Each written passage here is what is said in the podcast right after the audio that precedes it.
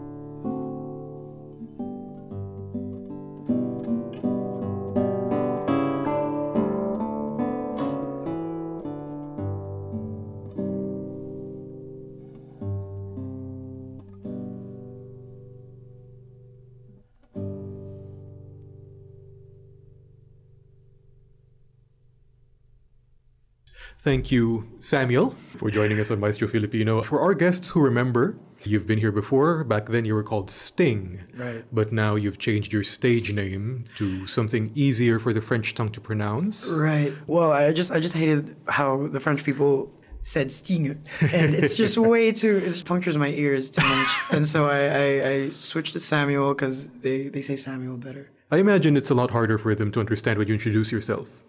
Uh, Sting. Right. Uh, what is that? yeah, exactly. so yeah, speaking of Europe, well, since the pandemic, you've been there.